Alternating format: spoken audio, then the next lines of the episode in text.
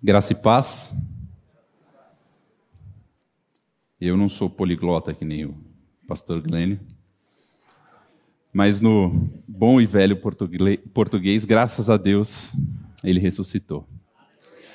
Que, que manhã gloriosa, né? É, a gente vai receber muito WhatsApp agora falando uma, um dia cheio de luz, esperança e paz para todos nós.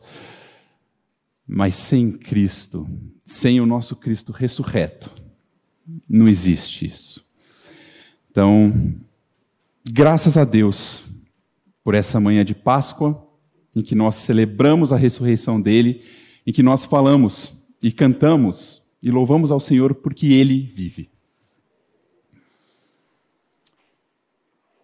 O estudo de hoje do nosso boletim, ele não foi pensado para Páscoa.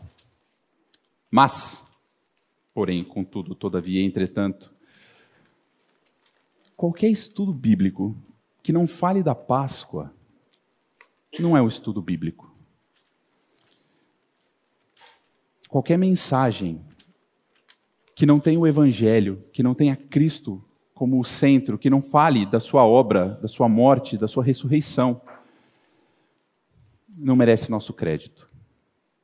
Então, que o Senhor possa falar aos nossos corações, pelo trecho de Romanos 4, de 18 até 25, e que a gente possa conhecer um pouco mais desse Senhor que foi crucificado, que ressuscitou e que fez absolutamente tudo por nós. O tema do, do boletim, na capa, vamos ver se eu consigo dar play aqui, consigo. É, não pela capacidade do homem, mas pelo poder de Deus. Nós vamos ver que tem um versículo destacado, mas eu gostaria de ler com vocês todo o trecho, do 18 até o 25. E eu queria fazer um alerta, eu vi o Márcio fazer isso um dia e eu achei fantástico. É, o boletim, eu vou gastar mais tempo na primeira metade. Então o pessoal vai começar a olhar, não anda a primeira metade, vai olhar para o relógio, não fica tranquilo que, se Deus quiser, vai estar dentro do tempo. Mas eu vou gastar um pouquinho mais de tempo na primeira metade. É, eu acho interessante alertar, porque senão o pessoal fica olhando para o relógio e fala assim, 40 minutos na primeira metade e até onde nós vamos, né? até meio-dia. Mas então vamos ler essa, essa passagem. Romanos 4, de 18 até o 25. Abraão, esperando contra a esperança, creu para vir a ser pai de muitas nações, segundo lhe fora dito, assim será a tua descendência. E sem enfraquecer na fé, embora levasse em conta o seu próprio corpo amortecido, sendo já de cem anos e a idade avançada de Sara, não duvidou por incredulidade da promessa de Deus, mas pela fé se fortaleceu, dando glória a Deus, estando plenamente convicto de que ele era poderoso para cumprir o que prometera. Pelo que isso lhe foi também imputado para a justiça. E não somente por causa dele está escrito que lhe foi levado em conta, mas também por nossa causa, posto que a nós igualmente nos será imputado, a saber, a nós que cremos naquele que ressuscitou dentre os mortos a Jesus, nosso Senhor, o qual foi entregue por causa das nossas transgressões e ressuscitou por causa da nossa justificação. Amém. Pai, te louvamos, te damos glória por tão grande obra, tão grande salvação que a gente comemora no dia de hoje. Nós não temos a menor condição de compreender o que foi feito se o teu espírito não revelar isso no nosso coração. Então eu clamo, meu Pai, que o Senhor tenha misericórdia da gente, que o teu espírito revele o teu filho e tão grande salvação no nosso coração, que pessoas sejam convertidas a ti. Edifica a tua igreja, Pai, e glorifica o teu nome. Em nome de Jesus. Amém. Meus irmãos, o que, que essa passagem que a gente acabou de ler diz?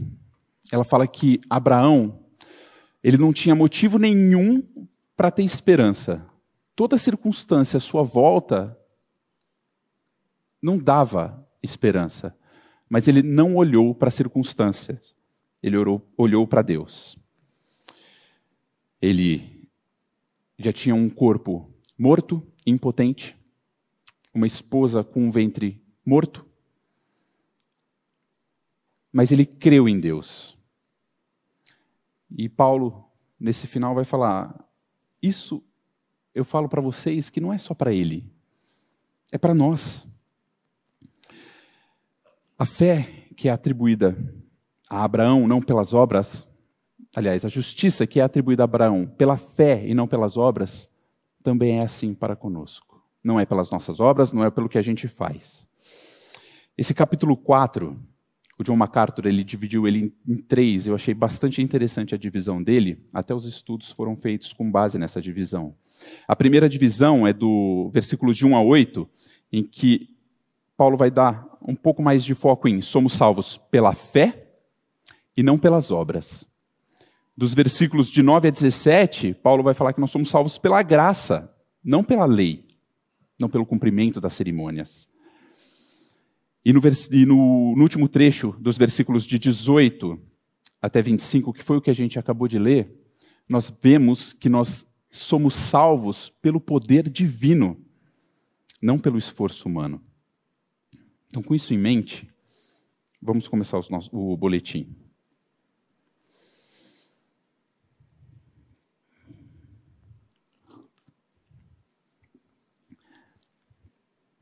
É muito comum passarmos por momentos em nossa caminhada cristã em que parece que Deus não nos responde. Qual seria a razão? Ele não se importa conosco? Está ocupado demais para se preocupar com os nossos problemas? Ele é sádico e gosta de nos ver sofrer sem sua resposta? Quem nunca fez esse tipo de pergunta ou quem nunca se sentiu assim, que parece que a nossa oração não passa do teto? Ah, por que, que Deus não olha para mim? Por que, que ele, ele não responde às minhas orações? Por quê? Será que Ele não se importa com o que eu estou passando? O desejo do meu coração é legítimo. Por que, que Ele não atende? O problema dessas perguntas, meus irmãos, é que elas estão focadas demais em nós e pouco em Deus.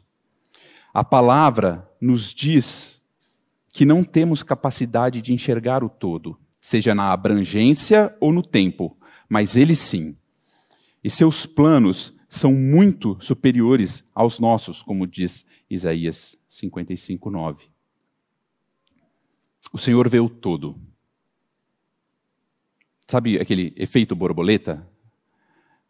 Uma borboleta bate a asa lá no Afeganistão, ah, o deslocamento de ar pode gerar um furacão nos Estados Unidos. O Senhor vê tudo. Nós estamos preocupados com o aqui e agora. Deus não vai abrir mão de quem Ele é e dos seus planos perfeitos em todos os aspectos, seja no planejamento, no cronograma, na execução, para se enquadrar em nossa mentalidade pós-moderna e imediatista. Muitas vezes, Deus já respondeu por meio da Sua palavra, mas nós ou não cremos ou não sabemos esperar. E por que, que eu falei que muitas vezes e não sempre? A Bíblia tem todas as respostas? Tem. Mas não tem. Como assim? Eu vou comprar uma camisa. Fui comprar uma camisa ontem. Que cor escolher? Será que a Bíblia me dá essa resposta? Eu devo trocar de emprego? Será que a Bíblia vai falar lá explicitamente? É assim? A Bíblia não vai falar explicitamente, mas ela vai dar todos os princípios necessários para que a gente tome a decisão. E se chega na, na cor da camisa, e você está em dúvida entre duas idênticas e a cor da camisa, Deus te dotou com volição. Você tem os seus gostos pessoais. Fato é, a palavra é suficiente mas nós não cremos ou não confiamos. Eu devo mudar de emprego? O emprego é melhor, eu vou orar para o Senhor, para que o Senhor me dê esse emprego. Mas ele não atendeu, ele não deu esse emprego. E aí?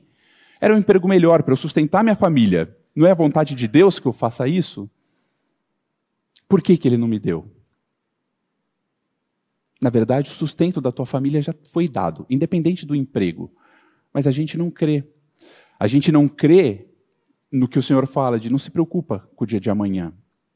Não se preocupa com o que você vai comer, com o que você vai vestir. Não se preocupa. O seu pai sabe que você precisa dessas coisas antes mesmo de você pedir. Busque em primeiro lugar o reino de Deus e a sua justiça. E todas essas coisas serão acrescentadas. Mas eu não passei na entrevista de emprego. Então isso me incomoda. Eu olho para as circunstâncias e não olho para o Senhor. E Abraão? No boletim, como Abraão se comportou frente a essa situação? Frente a uma promessa de Deus que não se cumpria. Romanos 4, 18. Abraão, esperando contra a esperança, creu para vir a ser pai de muitas nações, segundo lhe fora dito: assim será a tua descendência. Deus prometeu a Abrão, e aqui está Abrão e não Abrão, é de propósito, uma terra e uma grande nação em Gênesis 12, 1 e 2. O problema é que o pai dos judeus não tinha nem exército, nem filhos.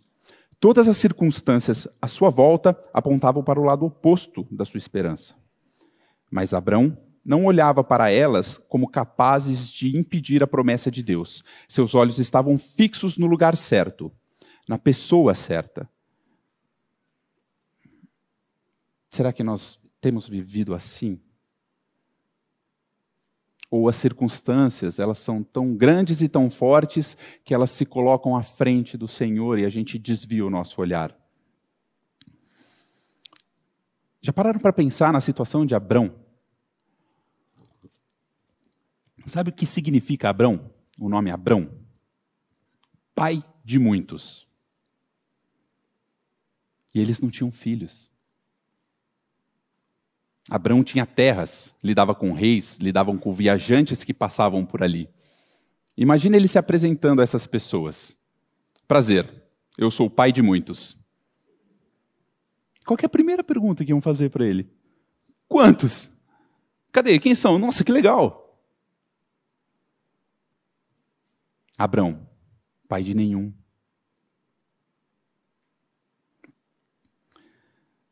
A humilhação era grande. Ser pai era, é e sempre será grande honra. E Abraão não tinha. E onde estava o problema? Será que o problema era Abraão? Será que o problema era Sara? Vamos tirar a dúvida? Falou Sara para Abraão, aliás, falou Sarai para Abraão. Vamos tirar essa dúvida. Abraão, pega a Gara, minha serva, e tem um filho com ela. Se deita com ela. Vamos ver se vai funcionar.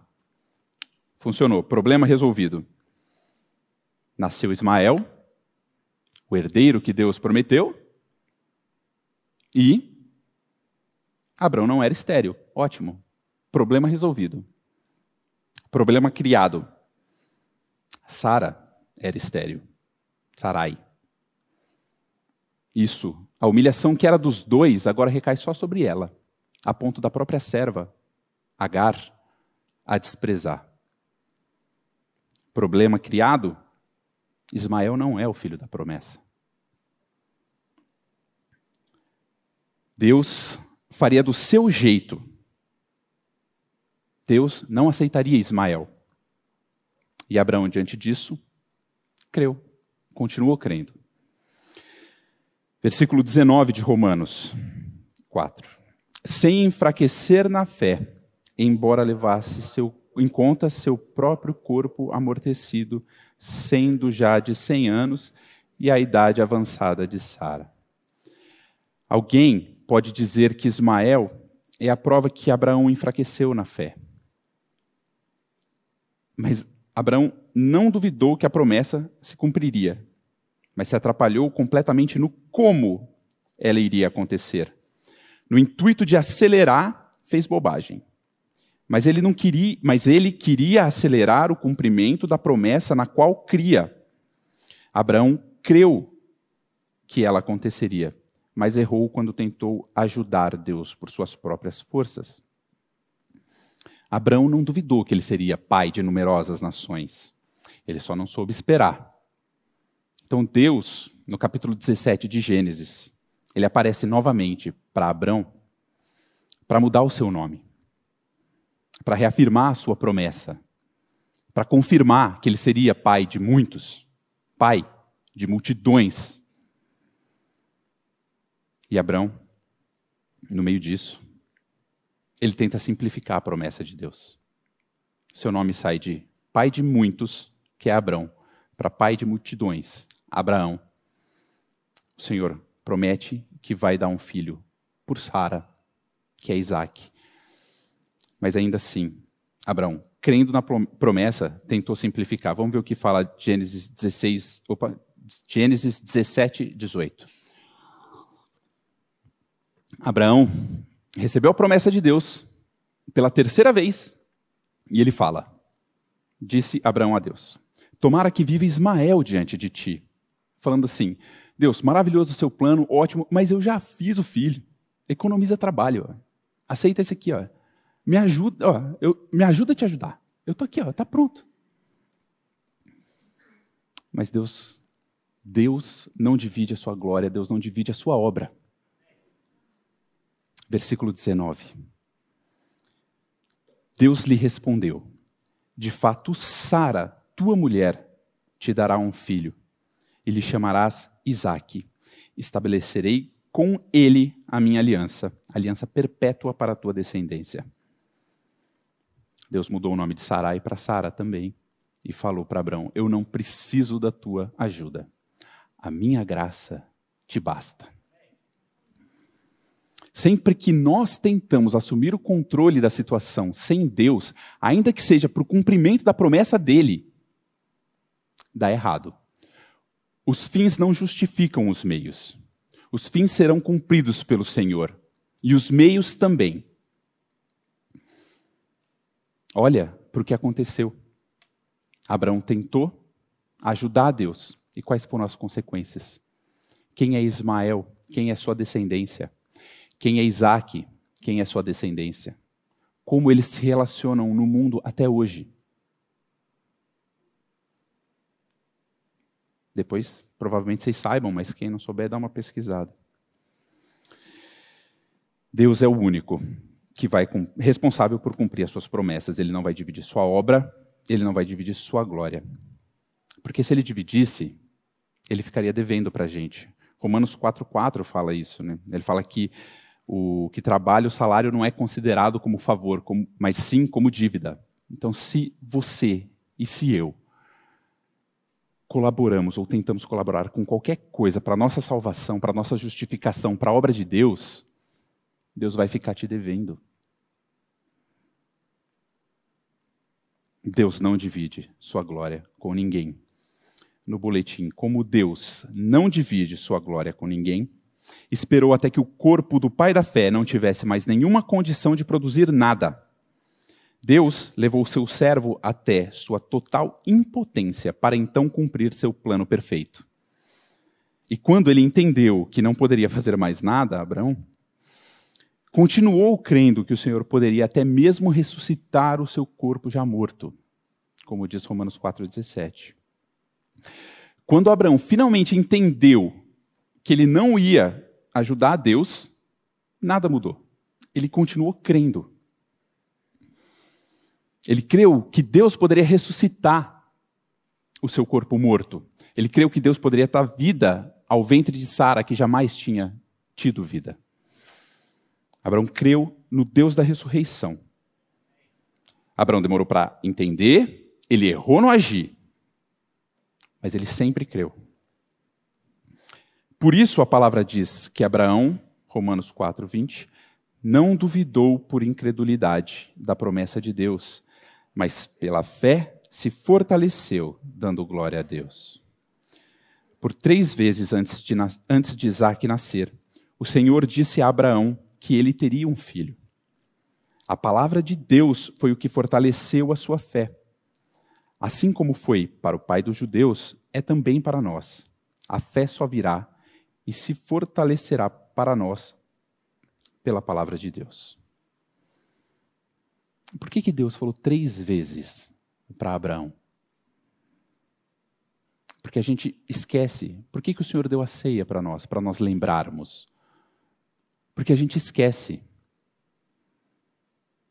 Se a nossa fé é pelo ouvir da palavra de Deus, se a nossa fé aumenta ao ouvir a palavra de Deus, por que, que a gente não lê a palavra todo dia? Onde eu vou buscar?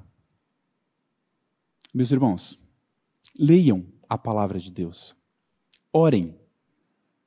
Tenham comunhão com os irmãos. Esses foram os métodos, os meios que Deus deu para que a gente conhecesse Ele. Através da Sua palavra, através da oração, da comunhão.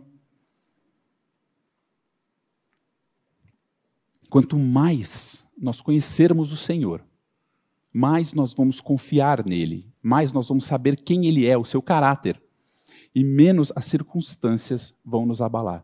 Mais nós vamos poder ser como Abraão foi nesse momento, sustentado pelo Senhor, em que ele olhou sua total incapacidade, independente de qual seja ela agora, e falou: Não importa, Deus prometeu, eu confio nele.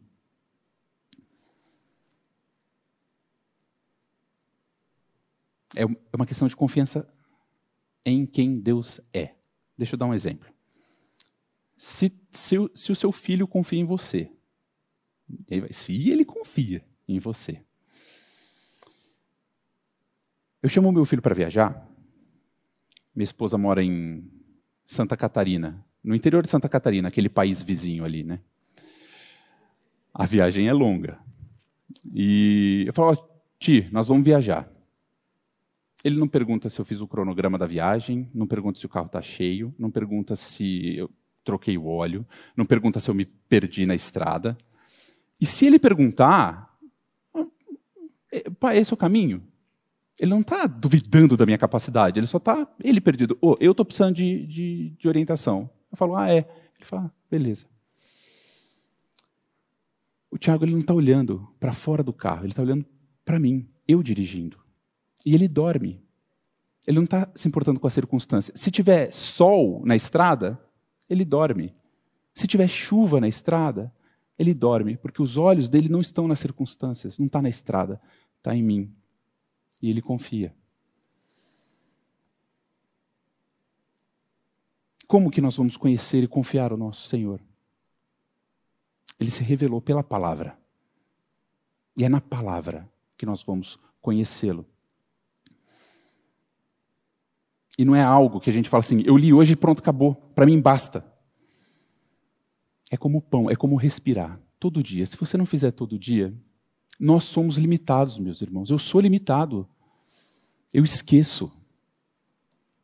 Se a gente não tiver contato diário com o Senhor, nós não vamos conhecer Ele.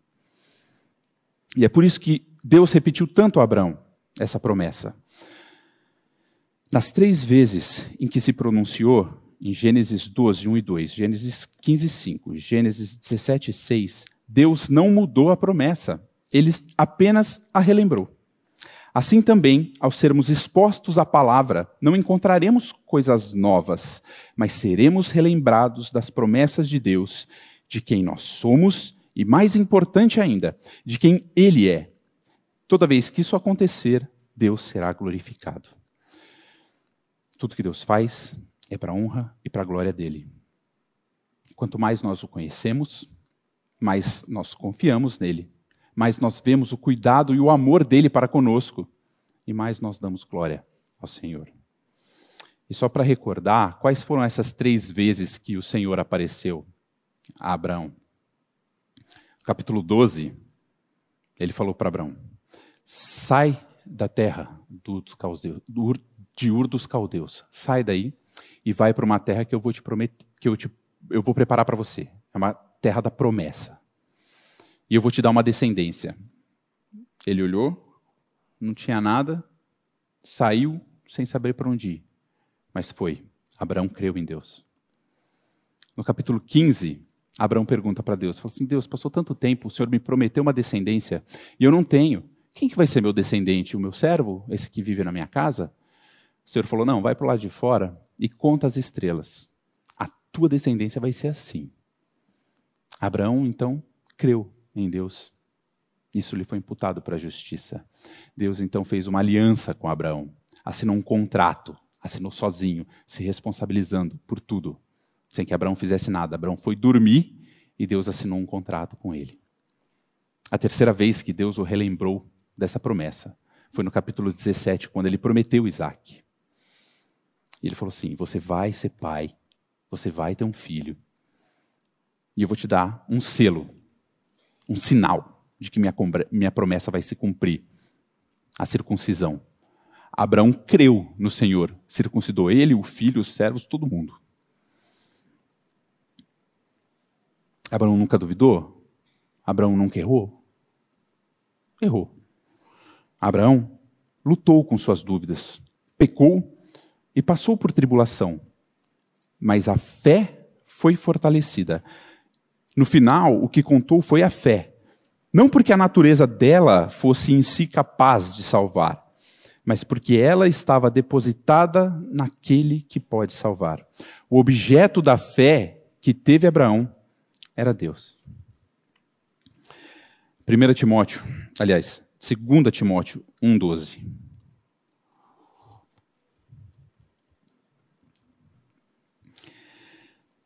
Por isso estou sofrendo essas coisas.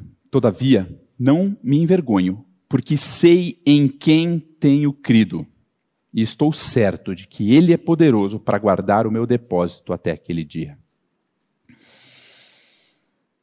Não é a tua fé, não é a tua capacidade, não é o que você pode fazer, não é o que as circunstâncias cooperam para você. É sobre quem Deus é, é sobre o caráter de Deus, é sobre crer naquele que pode todas as coisas, sabendo que nós não podemos nada. Romanos 4, 21 estando plenamente convicto de que ele era poderoso para cumprir o que prometera. Abraão não duvidou. É justamente em meio a essas lutas que conhecemos mais nosso Pai. A fé é desenvolvida e glorificamos ainda mais o nosso Senhor. E somente quando não temos mais forças, ele nos faz descansar no seu cuidado.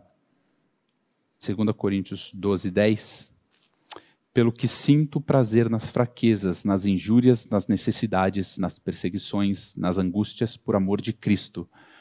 Porque quando sou fraco, então é que sou forte.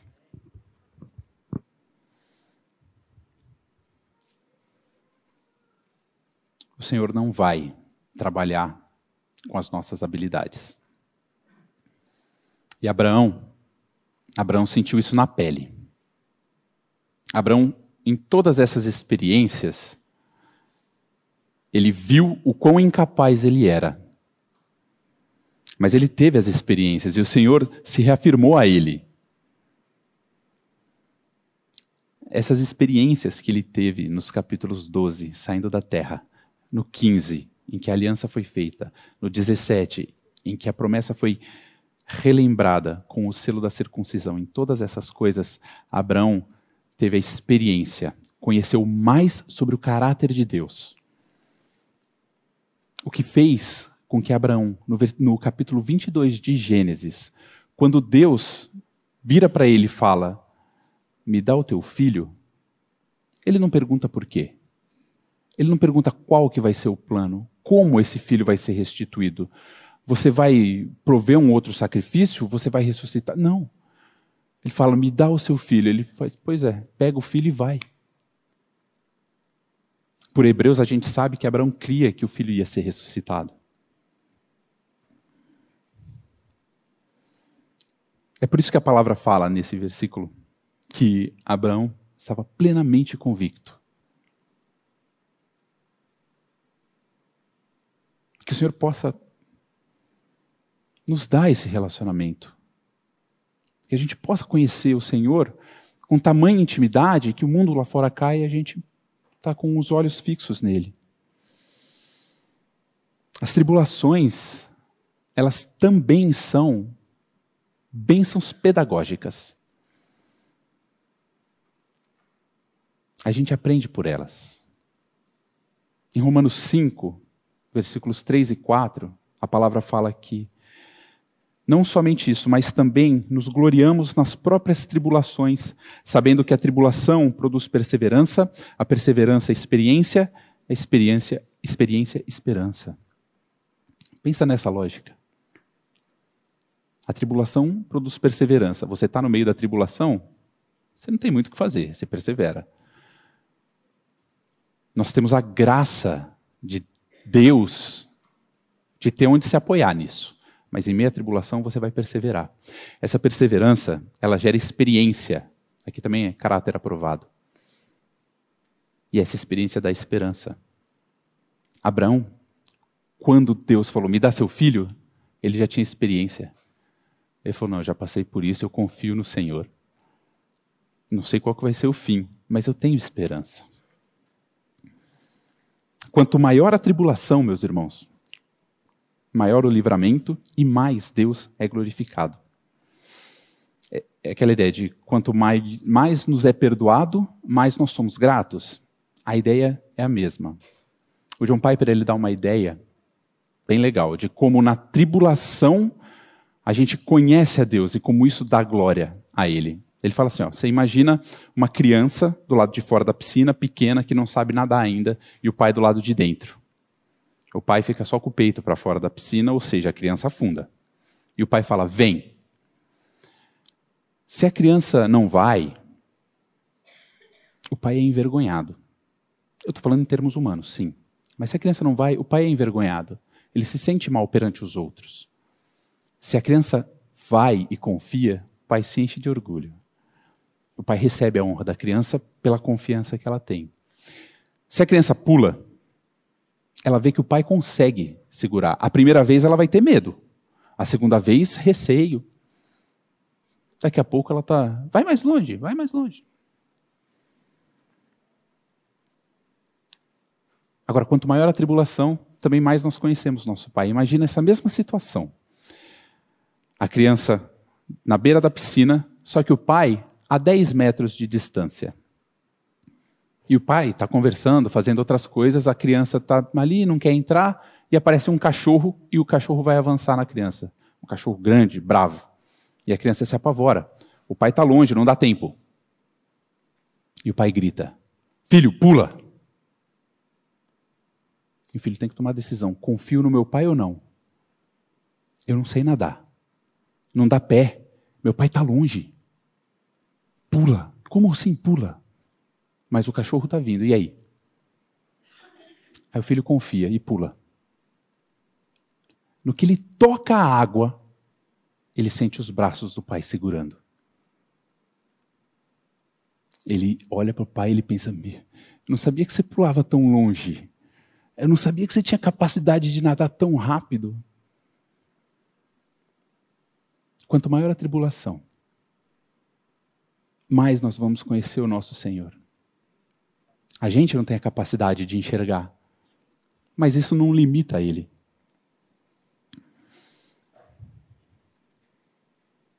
O Senhor não espera a nossa capacidade. O Senhor quer que a gente descanse nele. Ismael era o filho da carne, o filho da potência, o filho que Abraão ofereceu. Isaac, o da promessa. Ismael representa o que nós podemos oferecer a Deus. Isaac é o que Deus nos dá gratuitamente. Gálatas 4, 22 a 31 é um texto maravilhoso sobre a comparação dos dois. Por essa razão, quando oferecido pelo seu pai como cumprimento da aliança, Ismael foi rejeitado, como a gente leu. Ismael é aqueles que nasceram da carne, e o que nasceu da carne é carne. Isaac representa os que nasceram do Espírito. O que nasceu do Espírito é Espírito. Ismael representa Jerusalém terrena, as cerimônias, a lei, o que o homem faz para alcançar a Deus. Isaac representa o poder divino, a obra de Cristo, o sacrifício eterno, o que Deus fez de uma vez por todas para tirar essa distância que havia entre nós. Abraão entendeu que Deus não ia contar com a sua ajuda para realizar a promessa. Ele creu que Deus era o suficiente, Romanos 4, 22. Pelo que isso lhe foi também imputado para a justiça. As tradições judaicas, elas falam que ah, os atributos, ah, as boas obras, a integridade de Abraão sustentou e resgatou Israel nas gerações seguintes. Os rabinos interpretam, interpretavam os atos de Abraão como sendo a sua fidelidade que o justificou, ou seja, o que ele fez, quem ele é. Mas Paulo mostrou aqui que não, ele foi justificado pela fé, não pelo que ele fez. João 8:53, os fariseus perguntaram para Jesus. Eles falaram: Você é maior que Abraão, nosso pai, que morreu? Os profetas também morreram, eles estão aí na história, fizeram tudo. E você? Você quem que é? No versículo 58, o Senhor respondeu: Em verdade, em verdade vos digo, antes que Abraão existisse, eu sou. Essa é a frase que mata Jesus. É esse tipo de afirmação que o levou para a cruz. Porque quando eles estavam falando assim, Abraão conseguiu tudo pelos méritos dele. Quem você, Jesus, está falando que você é maior que Abraão? Ele fala assim: antes que Abraão existisse, eu sou o Deus dele. Isso o judeu não podia ouvir, não aguentava ouvir. As obras de Abraão nunca tiveram mérito para o justificar. Ele sempre, sempre creu no Deus que faz, fazia isso. Esse versículo, Romanos 4, 22, que a gente leu, é a terceira vez em que Paulo diz que a fé foi atribuída a Abraão para a justiça. O mesmo é dito nos versículos 5 e 9, o que levanta a pergunta: qual fé foi imputada a Abraão para a justiça? A de Gênesis 12, a de Gênesis 15, 17 22, qual dessas fés que foi atribuída a ele como justiça? A intenção do apóstolo não é que dividamos os tipos de promessa ou de fé. Seu, seu argumento intenciona confrontar as obras, a lei e a capacidade do homem com a fé no Deus que tudo pode. Não como um processo mas como uma lembrança de que nossas obras não têm qualquer valor para justificação. Em todos esses em todas essas passagens, Abraão não teve seu mérito. Quando foi escolhido no capítulo 12, não foi pelos méritos. Quando Deus fez a aliança, Abraão dormiu, não foi pelos méritos. Quando fez a promessa do herdeiro e a circuncisão no 17, não foi pelos méritos de Abraão. Quando ofereceu o filho em sacrifício. Não foi pelo mérito de Abraão, foi a fé que Abraão tinha no Senhor. A fé é uma só e as circunstâncias, elas vão ser diferentes. A fé que justificou Abraão é a fé que persevera. É a fé que em todos os anos da vida ele levou, assim como para mim e para você. A fé que nos justifica é a fé que persevera. A fé que persevera necessariamente é a fé que Deus dá. Porque se Deus dá, ele não tira. Aquele que creu uma vez vai continuar crendo até o final, sem vacilar, sem tropeçar, sem às vezes se deixar levar por uma situação? Não. Mas vai se arrepender e vai crer, continuar crendo no Senhor. A intenção de Paulo, ao falar várias vezes da fé sendo, sendo atribuída como justiça, não é dividir a fé, mas é para a gente olhar nesse atribuído, no imputado. Nosso foco no versículo 22 deve estar na palavra imputação, que significa passar para a conta de alguém algo que não lhe pertence desde seu chamado, no capítulo 12 de Gênesis, até o cumprimento final da promessa no seu descendente, Abraão não teve nenhum mérito que pudesse chamar de seu. Por que descendente aqui está em letra maiúscula? Gálatas 3,16. A promessa feita a Abraão e ao seu descendente. Ora, as promessas foram feitas a Abraão e ao seu descendente. Não diz aos descendentes, como se falando de muitos, porém como de um só, e ao teu descendente, que é Cristo. As promessas feitas para Abraão foram feitas em Cristo, pelo mérito de Cristo. Não pela capacidade do homem, mas pelo poder de Deus. Aí vocês devem estar me perguntando: você está falando aí há 40 minutos sobre Abraão. E o que, que eu tenho a ver com isso? Por que é tão importante falar de uma pessoa que viveu há milhares de anos? Porque ele é um exemplo de como Deus, porque ele é um exemplo de como o Deus imutável trabalha. A história de Abraão é, na realidade, a história sobre o Deus de Abraão. Romanos 4, 23 e 24. E não somente por causa dele está escrito que lhe foi levado em conta, mas também por nossa causa, posto que a nós igualmente nos será imputado, a saber, a nós que cremos naquele que ressuscitou dentre os mortos, a Jesus nosso Senhor. A mesma justiça que Abraão não tinha, mas lhe foi creditada, nos é dada gratuitamente em Cristo pela fé. Gênesis 12, 3: Em ti serão benditas todas as famílias da terra. Jesus disse para nos arrependermos e crermos no seu evangelho, a boa nova das imputações. É isso, é isso que é demandado de nós. Arrepender e crer. O que, é esse evangelho das imputações. O que é imputar? O Bruno, ele estava aqui, deve estar com, com, o filho lá atrás, ele me falou eu, eu gravei. Eu sei, ah, todo mundo fala imputação, imputação, mas o melhor exemplo que ele me deu, que ficou gravado em mim, foi o oposto de amputar. O que é amputar? Pronto, imputar é o oposto. A Páscoa, hoje, é quando a gente comemora a ressurreição do cordeiro que foi entregue para ser morto, do cordeiro sem defeito que foi entregue para ser morto. Jesus viveu uma vida perfeita. É importante isso. Ele foi tentado em todas as coisas à nossa semelhança, mas sem pecado. Adão, Adão em um mundo perfeito caiu. Jesus, no mundo caído, foi perfeito. Ele foi levado diante dos sacerdotes, e como eu falei, por que, que ele foi crucificado? Porque eles perguntaram: fala uma vez por todas, é você o Messias, o Filho de Deus? É você? Ele falou: sou.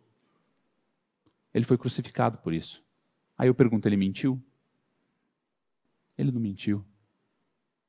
Ele foi condenado sem culpa. Chegou diante de Pôncio Pilatos, dos governantes, foi examinado como as ovelhas do Antigo Testamento eram antes de ser sacrificadas e não foi encontrado defeito. Pilatos falou: Eu sou inocente do, do sangue desse justo. E por que então que ele morreu? Imputação. Por que, que ele morreu? Porque era o único jeito da minha dívida ser paga.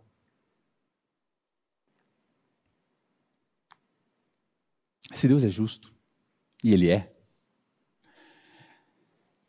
ele não vai fingir que a gente não pecou.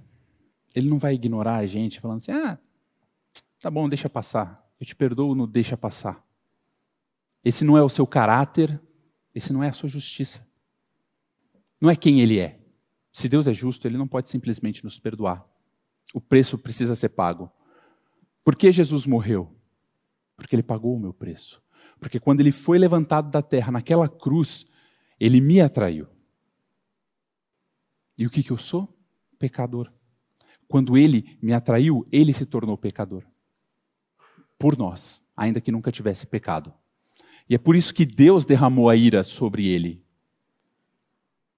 A, a cruz é horrível, é uma morte torturante, tenebrosa, os flagelos, a coroa de espinho, a humilhação.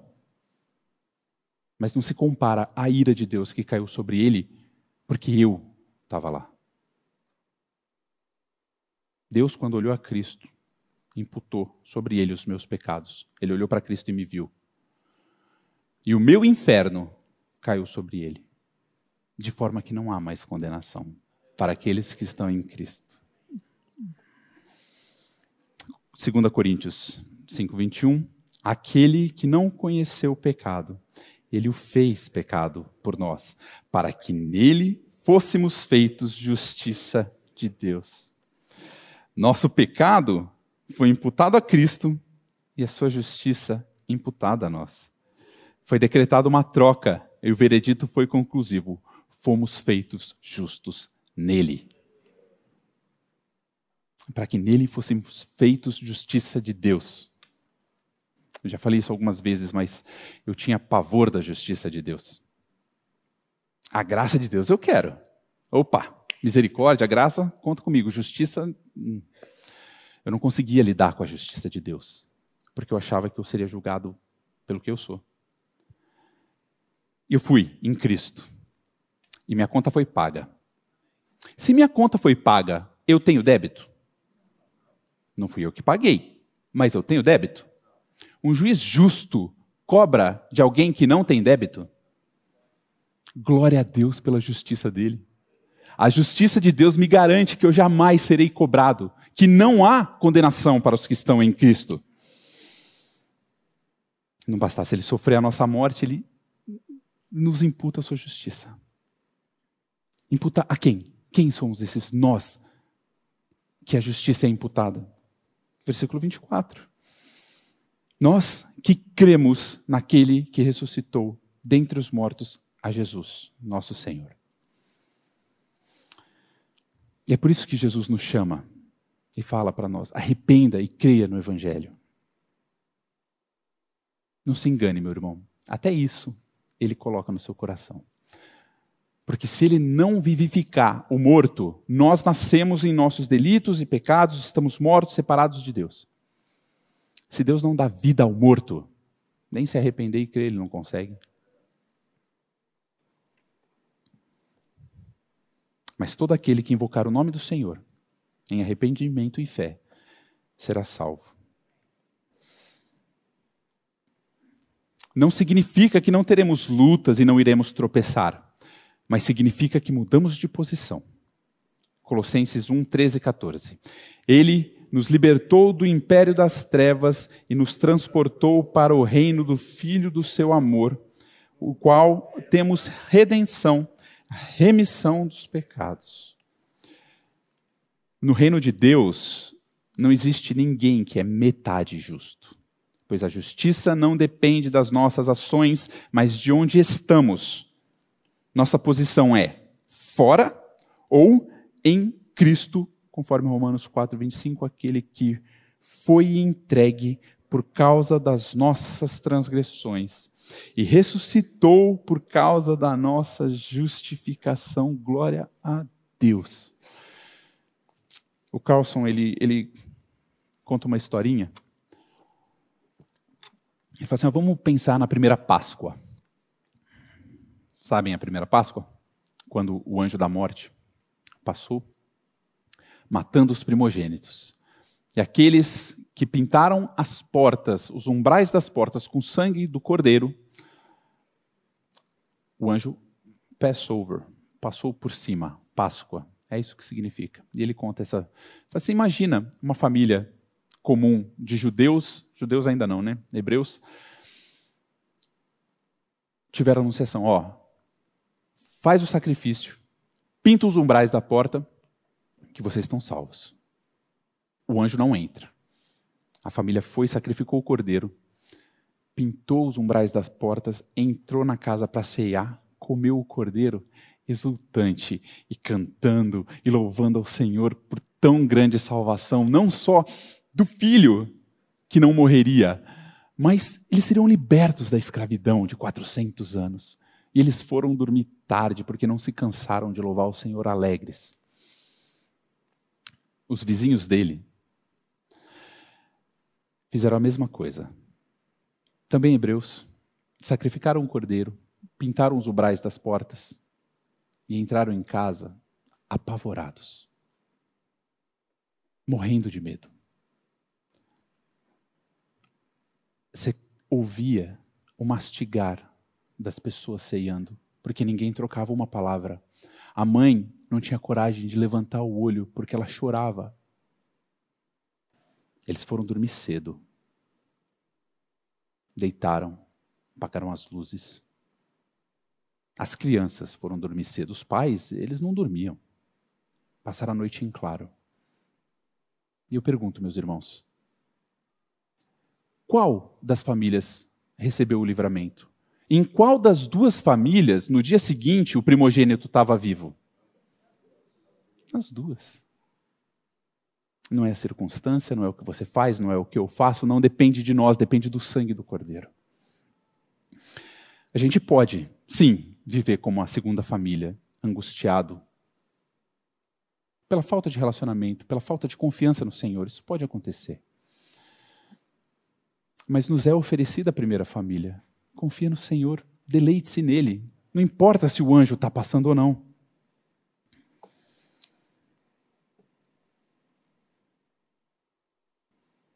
Assim como Abraão perseverou, dando provas da verdadeira, da fé verdadeira, Deus é quem vai certificar que perseveremos, conforme Romanos 8:30, até a glorificação vai falar. Se a fé que justifica é a fé que persevera, o autor da nossa salvação é o garantidor dela. Porque se a sustentação da fé dependesse de nós, certamente não perseveraríamos e a glorificação seria abortada. Não tem como perder a salvação, porque não depende de nós. Não é o que a gente faz, é o que ele fez. Se por um lado não tem como perder a salvação, por outro lado é fato que ela vai mudar a nossa vida, porque não depende de nós. A obra é uma só. Romanos 6:4. Fomos, pois, sepultados com ele na morte pelo batismo, para que, como Cristo foi ressuscitado dentre os mortos pela glória do Pai, assim também andemos em nós em novidade de vida. em novidade de vida. Fomos feitos nova criatura, somos nova criação. A árvore ruim dá fruto ruim, mas nós fomos transformados em árvore boa. Nós damos frutos bons. Temos a tendência de achar que a obra de Jesus é parcial. Pensamos que ele nos livrou da condenação do pecado, mas não nos livra dos constantes ataques que sofremos. Erroneamente pensamos que ele nos livrou do inferno, mas não nos livra no tropeçar. Risca o D e escreve no. Jesus, ele não nos salvou da condenação para pegar e falar assim: agora vai sozinho, se vira. Deus fez a sua parte, eu lavo minhas mãos. Eu fiz o que eu podia, agora está com vocês. Não. Meus irmãos, eu estou crucificado com Cristo, vivo não mais eu. Logo, Cristo viveu, vive em mim. E a vida que agora vivo na carne, ainda que seja na carne, é pela fé o Filho de Deus vive em mim. Isso é nova vida. Necessariamente, isso é nova vida. Aí você pode estar tá aqui hoje pensando assim, cara, mas tem um pecado que me assedia e me destrói, um pecado recorrente. Não de estimação, porque cristão não estima pecado. Mas você tem um pecado recorrente que você não se livra, é porque você está lutando da forma errada. Você está confiando demais em você para se livrar dele. Corre para o trono da graça, para aquele que pode te livrar disso. O pecado que hoje te assedia e que você não consegue se livrar, ele é grande demais para Jesus? Jesus teria dificuldade de vencer ele? Jesus foi tentado em todas as coisas e não pecou. Se Jesus vive em você, meu irmão, Para de lutar contra o pecado e deixa que Jesus o elimine. Sai da frente. Você tem o leão da tribo de Judá atrás de você e você vai querer defender com os seus punhos. Clama ao Senhor. No momento, clama ao Senhor. Você está sendo tentado? Clama a Ele. Não tenta, não, dessa vez eu vou conseguir. Não vai. Mas isso eu estou falando para aqueles que lutam contra o pecado. Porque se a luta contra o pecado não é uma realidade na sua vida, se simplesmente você não se importa, se arrependa. Creia no Evangelho. Porque talvez, meu irmão, talvez você não tenha crido. O fato é que nossa santificação é totalmente dependente da graça de Deus. É ela quem nos educa para que deixemos os pecados do mundo presente e nos guia a andarmos conforme a vontade de Deus, como diz Tito 2:12. Se confiarmos, se confiarmos em nós para nos santificarmos, estaremos fadados a uma vida em busca de boas obras e não do autor delas. Estaremos na busca de resultados e não na busca de Cristo. É a mesma coisa que você querer o céu pelas coisas boas que dá, mas não por Cristo. É você querer fugir do inferno, mas não querer a Deus. Isso não é vida cristã. Não é assim que funciona. As boas obras, elas são consequência. Em que sentido que elas são consequência? Elas são consequências no sentido de que elas vêm depois da salvação, ou seja, você não oferece nada. A sua salvação é, são, é sem as boas obras. Elas são consequências, vem depois. E elas são consequências no sentido de que elas vão acontecer. É consequência da salvação. Não tem como você ser salvo e a sua vida não mudar. Mas isso só se dá por meio de Cristo, por meio do nosso relacionamento com Ele. Que é o que a gente falou no começo. Porque se eu me relaciono com Cristo, eu o amo mais, eu o conheço mais. E se eu amo mais a Cristo, eu odeio mais o pecado. A minha mente é mudada. E se a minha mente é mudada, necessariamente as minhas ações mudam. Pergunta para Paulo.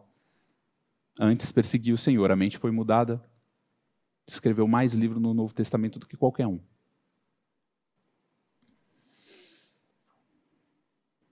Não são as boas obras, o cumprimento da lei ou nossa capacidade que nos salvam. Quem nos salva é Cristo pela graça, mediante a fé. Ele nos dá a fé para que confiemos nele como nosso Salvador e derrama sua graça que nos salva, santifica e sustenta. 1 Coríntios 1, 30, 31.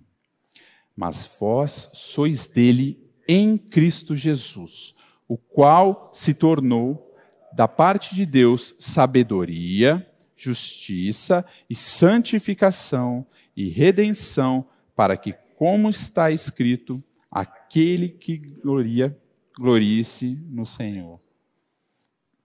Até a santificação ele se tornou por nós, meus irmãos. O que, que sobrou para mim e para você?